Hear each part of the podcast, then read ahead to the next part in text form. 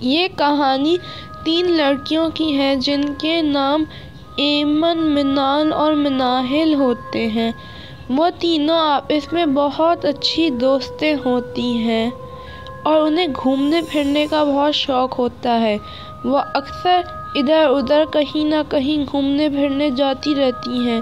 کبھی شہر سے باہر تو کبھی اپنے شہر میں ہی، لیکن وہ کبھی کنٹری سے باہر نہیں گئی ہوتی۔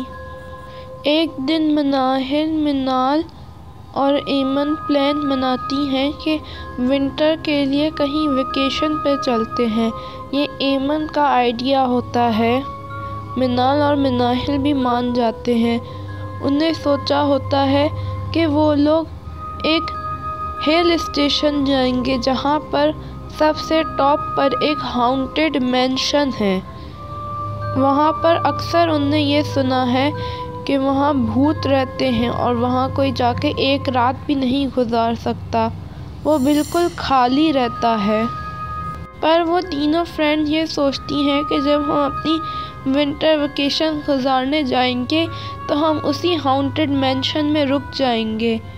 ساتھ میں ہم یہ بھی دیکھ لیں گے کہ وہ سچ میں ہانٹڈ ہے یا نہیں اور ہل اسٹیشن میں جا کے ونٹر ویکیشن بھی گزار لیں گے۔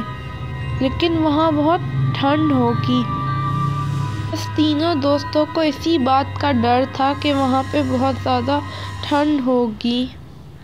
جب ونٹر ویکیشن اسٹارٹ ہوتی ہیں، تو وہ تینوں اپنا سامان پیک کر کے ہل اسٹیشن کی طرف نکل جاتی ہیں۔ وہ اپنی رائڈ کو بہت انجوائے کرتی ہیں، گانے سنتی ہیں اور باتیں کرتی ہیں۔ ایک دوسرے کو اس ہانٹڈ مینشن کی کہانیاں بھی سناتی ہیں۔ ان نے یہ سوچا بھی نہیں ہوتا کہ وہاں جا کر ان کے ساتھ کتنا برا ہو سکتا ہے۔ انہیں یہ پتہ ہوتا ہے کہ وہ وہاں پر رات تک پہنچ جائیں گی، تقریباً آٹھ بجے یا نو بجے تک۔ وہ لوگ بہت ایکسائٹیڈ ہوتے ہیں۔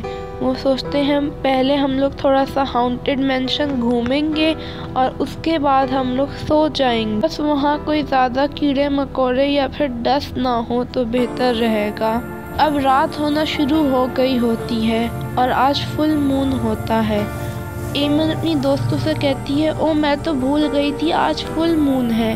تو منال پوچھتی ہے، تو اس سے کیا ہوا؟ ایمن کہتی ہے فل مون کو تو ہانٹڈ مینشن بہت زیادہ کریپی اور ہانٹڈ ہو جاتا ہے۔ وہاں پہ فل مون کو تو آج تک کبھی کوئی نہیں گیا۔ میرے خیال سے واپس چلے جانا چاہیے۔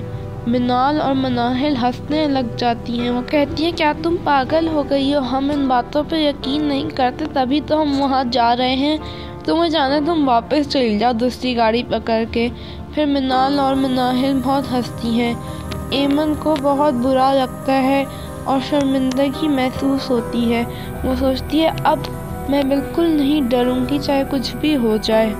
اس کے بعد وہ ہانٹڈ مینشن تک پہنچ جاتی ہیں۔ رات کے آٹھ بج رہے ہوتے ہیں اور بہت زور سے بارش ہو رہی ہوتی ہے۔ بارش کی وجہ سے ایسا لگ رہا ہوتا ہے جیسے مڈ نائٹ ہو رہی ہو۔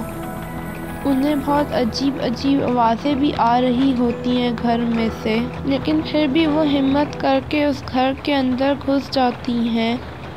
لیکن انہیں کچھ نہیں پتا ہوتا کہ اس کے بعد ان کے ساتھ کیا کیا ہو سکتا ہے۔ باہر بہت زور کی بارش ہو رہی ہوتی ہے۔ جب وہ اس گھر کے اندر گھستی ہیں تو وہ بہت ہی پرانا سا گھر ہوتا ہے۔ اس کی ساری چیزیں بہت پرانی ہوتی ہیں۔ پھر انہیں ایک زور سے چیخنے کی آواز آتی ہے۔